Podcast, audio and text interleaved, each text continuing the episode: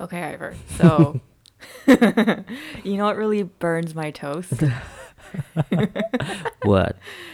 So I, mm, to segue into this, I recently saw a meme that was like, if you're thinking about getting this, like a dog, but you really want this, like a stuffed animal, Oh my god. and you're just gonna do this, like dog in a cage, then don't get a dog. And it was just a very timely reminder with the holidays coming up, like the type of people that get animals mainly like you know because their kids are like oh i want a puppy. Oh i want a kitty. Uh, and then like they go out and they like they buy an animal.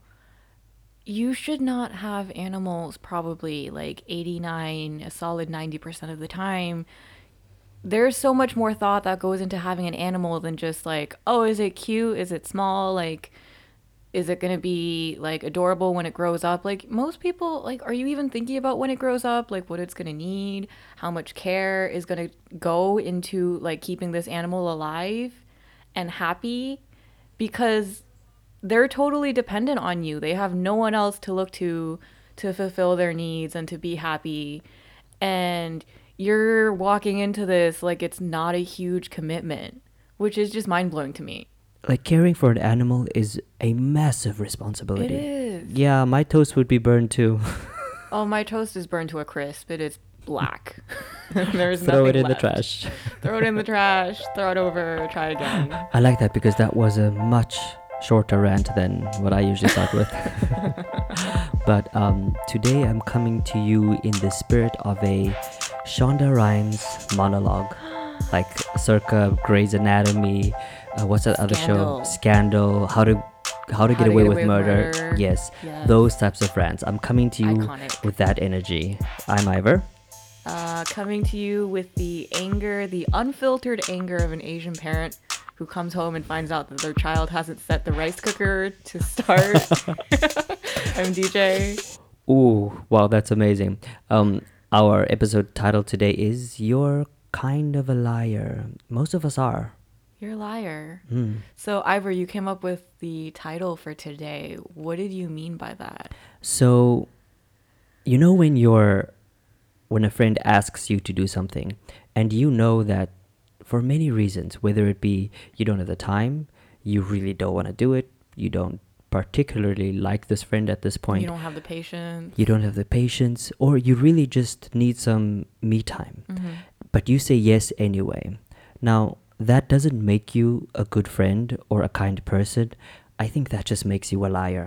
No. You're lying to Hot yourself. You're lying to yourself. Like, there's nothing wrong with saying no. You have to set boundaries for your mental health. I think that's a really good point because saying no shouldn't mean that you stop being friends with someone. If Wow. you're genuine friends with people, you should be okay with hearing no from them when they need to say no. And honestly, common sense makes me think that any question has either a yes or a no, and you should be prepared for either one when you ask the question. You might expect that, hey, we're friends and, you know, like we have this relationship and blah, blah, blah, blah, blah. And so this person is more likely to say yes. But I don't think being offended and then reflecting that back on that person for saying no is the mark of a very equal friendship. No, because then it just, be- I think it teeters on codependence. Right. Yeah. Oh, codependency. Mm. Mm. Is that a topic for another episode? So I know last week we talked a lot about external validation and trying, you know, that type of behavior where you look for attention from other people because you aren't necessarily giving it to yourself or you're not there to accept that or acknowledge that about yourself. Mm. Um, and I think that ties in really nicely with what we want to talk about today with like setting boundaries for yourself so that you respect yourself and others respect you. hmm Where like a lot of the type of like yes man or like the yes friend behavior that I typically see in myself is because it comes from a very people pleasing place where I don't want to make waves and I I want to be there for friends and I don't want to be seen as unreliable. Yeah, that's a. I think that's a space that a lot of people can relate to. Yeah. Feeling needed by your friends is a type of validation and external validation that does carry a lot of weight. Like you oh, do it's such feel. a high. Yeah, you do feel like to feel needed is part of being human. But when it comes to the point where it is self destructive and your boundaries are not self destructive, just destructive, Mhm. and your boundaries are nowhere to be seen, there is Mhm. not a border wall in sight. um, so it's like when you set yourself up as that friend that everyone can rely on, at some point, you also need something. And when you go and ask for something or finally step out into needing someone else, I find that sometimes those people aren't there for you. Mm. Does that happen? I think it's easy to I feel this where I feel like I have to be the stable friend or Mm. you know I'm I'm the secret keeper or I'm the reliable friend um Like- in tip in some relationships.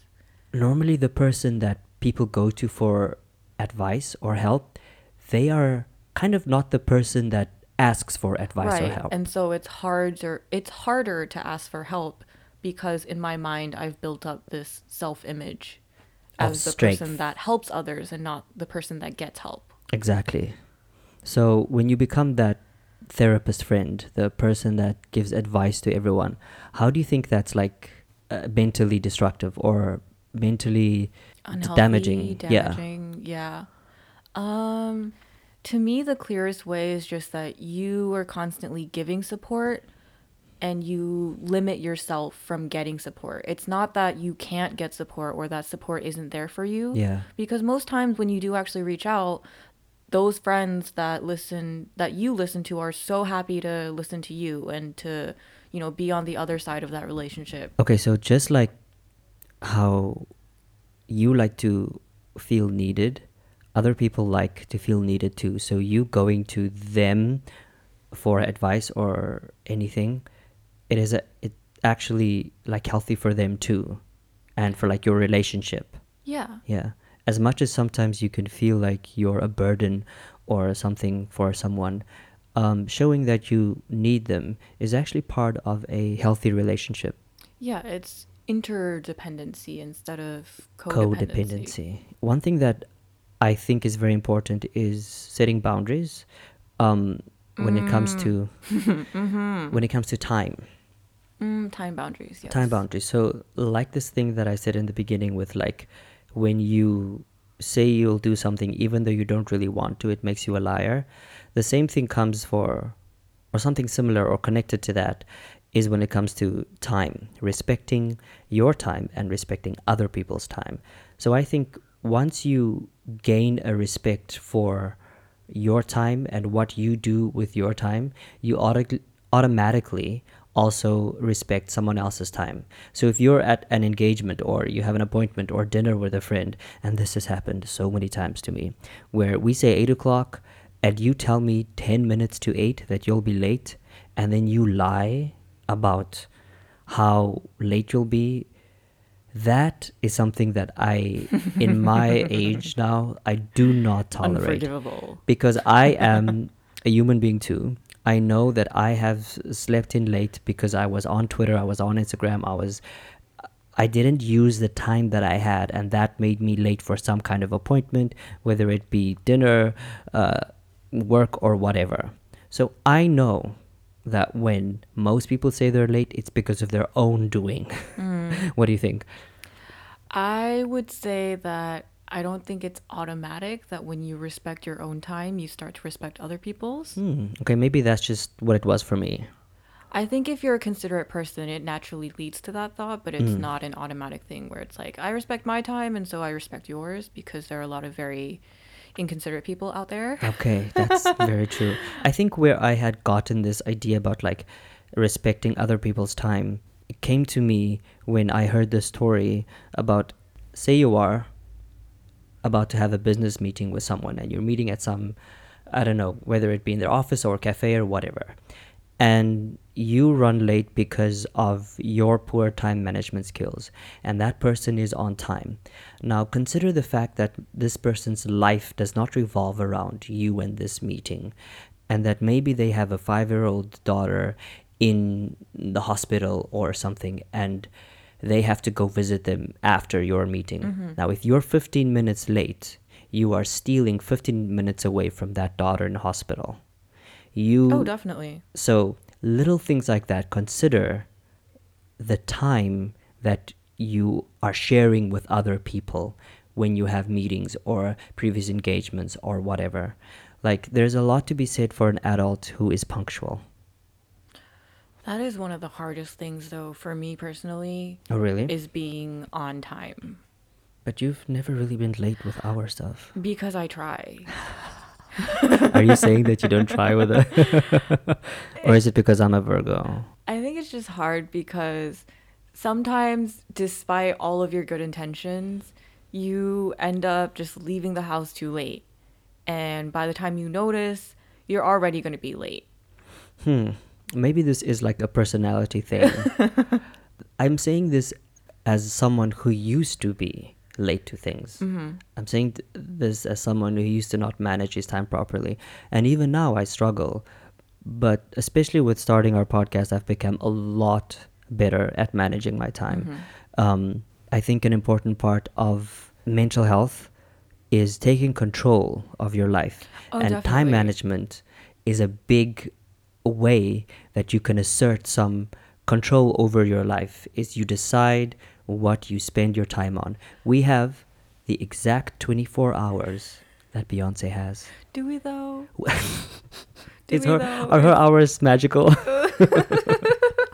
So what you're saying about your time management being a way to have more control over your life, mm-hmm. that is so relatable to me because it's such a small subtle thing, but I do notice that when I'm on time for things or when I'm according to schedule, I am so much less stressed. There is no like rushing, racing feeling about, oh, I'm a bad friend or I'm a bad person because I'm late and this person is waiting for me. And like, oh, like the audacity of like me like being late when like they took time out of their schedule and like they probably have a, a bunch of other things to do, but mm-hmm. they have to wait for me for us to do this thing. And not having that feeling is such a weight lifted. Ooh, that feeling of like just freedom, knowing you're on time, knowing you have your shit together, it's a good, like, peaceful, like, in that moment, you just feel so adult. And you feel so in control of yourself and your life. It's not like, oh, I'm being swayed by circumstances and I might be late. It's like, no, I took control of when I left the house and when I got ready and all of this stuff. And so I'm going to be on time. Yeah, so when you're on time and the other person is on time, you both have this unspoken boundary where we're like, we respect Hey, we each respect other's each time. other. Yes. Yeah. So I think that's a great way for us to go back to the space of like what's healthy for you, like what behaviors are healthy. healthy Yeah. And that's a very healthy boundary is respecting your time but also another person's time. Exactly. And hopefully, respecting your time does lead to respecting other people's time. When you when we like circle back to the whole thing about lying to yourself, like you know that the reason you're late and if you're honest with yourself, it's mostly because of you. Oh, it's when, for me, it's 100% me. Me too. Like it's never been. It's very rarely has it been traffic. Very rarely has it been the subway because we if live in Seoul. if it is subway or if it is traffic, it's because I did not leave enough of a gap to account for that. Exactly, and we live. Seoul is a pretty well managed transportation system. You know when there's going to be traffic. you You, know. know- when the trains are coming. Yeah, the maps are all connected with the traffic systems and all of that. There's Everything is no up there. excuse unless you're driving. There's no excuse, even if you are Mm. driving. Yeah. So the reason why I had was inspired by the whole lying thing for this episode was that I have experience with being a liar. I think everyone has. I think everyone does. It's a Yeah. universal experience. and there's many reasons why we lie.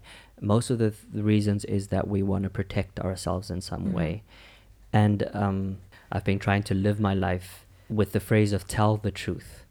to me, telling the truth remains to be one of the most difficult things and one of the hardest things that we can do because Mm-hmm. lying is so easy. It's also, in many cases, so natural. It's so natural. There's this phrase that I read when I was younger, many years ago, that says, The lies we tell ourselves are the most dangerous. Ooh. Like the lies you tell yourself honestly about yourself or like other people are actually more destructive than lying to your boss that you were stuck in traffic. But if you were to tell the truth to your boss that you were stuck that you were late because of I don't know scrolling on Instagram looking looking at other people's curated lives Late because of who I am as a person. yeah, exactly. like your boss were to act differently. I understand that level of lying. But when it comes to mendacity to yourself, Mhm. that is something that I try and watch within myself, Mm. but also recognize with other people because I know that I am no different than other people. So if I'm lying to myself, I know that other people are lying Mhm. to themselves. As much as we think we are individuals, if we live in the same society, the same circle, we do have similar behaviors. So there Oh, is a connection. Like if I'm lying, girl, then you are too. No, and that's definitely important to think about in terms of healthy boundaries because if you don't want to help your friend move, then Say so. probably your friend also doesn't 100% want to help you move either. Most likely. So before you ask or before you get offended that someone said no or like, oh, I'm sorry, but I really can't, you got to put some thought into like, why would they say no? And is that, you know, acceptable? Shouldn't that be acceptable? Yeah. In just a healthy friendship, you should be allowed to say no. you should be allowed to say no and your friend should understand that they can't get angry at you for saying no. Exactly. And if you live in a favor based favor friendship, you better say bye. Ooh, that's not a place I want to be. No. I've had friends like that before. I've had bosses like that before. And I'm like, no, just because you did me a favor doesn't mean that I am now obliged to you to do you a favor. When you do something for me, it should come because you want to do it, not because you want to use that against me when you are in need. And that's the trap of, I guess, external validation is Mm. because you fall into that cycle or that kind of chain reaction of, I did someone a favor, they did me a favor, I did someone a favor, they did me a favor. And then putting the seal of this relationship on that when it's just mutual self interest. I don't think friendships should be self serving. I think we find or create a lot more honesty and joy when you live your life in some way to service, in service of others. So if you help someone for the sake of helping them, because that act of helping does do something for you, you feel good about it. So, in the spirit of self care and mental health, um, what is something that you've done this week that is like a conscious decision to take care of your mental health? I went on so many good walks this week. Mm. The weather's great for walks now. It's it's it's so nice because It's it's, like- cold enough when you start walking, but then you warm up a bit. Yeah. Yeah. And just kind of blasting my different playlists. I made a Christmas playlist so that I can walk Mm. to all of these different carols and whatever. I like that. Um, I what I did this week, I started my yoga practice again because I Ah. had um, back in Cape Town, I had started like Bikram yoga, like the Mhm. hot room yoga, and there was such a beautiful sense of focus that I'd gotten from it. And um, when I started weight training here, I kind of put like stretching and like mobility work like Mhm. like lower on the importance Mhm. because I wanted to be a bit more muscular due to my own like body images and so like having spent like like a year like a couple of years like working on that you know um now with the lockdown and I can't go to the gym I just like you know what I'm just gonna put on a yoga thing and do the 26 postures and it's amazing like when you're forced in a different kind of focus what that does for your mental health I think and um, so I would encourage people to find something that you can do, even if it's one thing that you can do that makes you feel like you have a sense of control either over your body, over your space, or over your time. Yeah, even if it is so small. I mean, sometimes I go it the mood doesn't strike me until 10:40 and I don't leave the house until 11 p.m. to go for a walk and then I'm back home at like 12 12:10. But Yeah. that hour was so worth it. Yeah, like eh, because you made a conscious decision, even though you had put it off, you still made that decision. I'm going to go do this. And because you know you feel better afterwards. So if you're feeling shitty, like maybe you don't have to dwell into, like, dwell in or, or try and find out that moment why you're feeling shitty. Just do the opposite.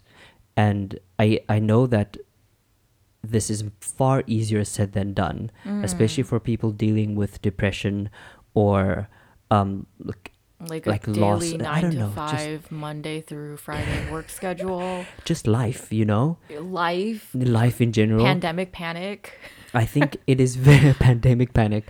I think it is very important to take one thing a day for yourself that you feel, you know what, I am taking care of myself. Whether it's your face routine, whether it's yoga, going for a walk like DJ does, whatever it is, find one thing. Cook yourself a nice meal. Yeah, I hate cooking. Oh. But yes. I don't know. Like buy yourself a nice little drink or something. Just do something, one little thing that makes you feel good and makes you feel like I'm in control of myself in this moment. All right, everyone, that wraps up our show. Please take care of yourselves. Um, if you have any questions, you can DM us at this is underscore underscore underscore fine. That's not our fault. It's um, Instagram's fault because someone had already taken our name. You. Mm, so sad. So sad. Um, DM us on Instagram if you have any thoughts, any questions, anything you want to add. Um, we'd be happy to communicate with you guys. You can also message us on our SoundCloud or leave comments on this thing that you're listening to right now. Mm-hmm. Pretty soon, we will be on YouTube. YouTube. Yes. and uh, Twitter and all of the social. We're working on all of all that. All of the social. all of the social. we'll be the butterflies of social. yes. all right, everyone. Um, goodbye.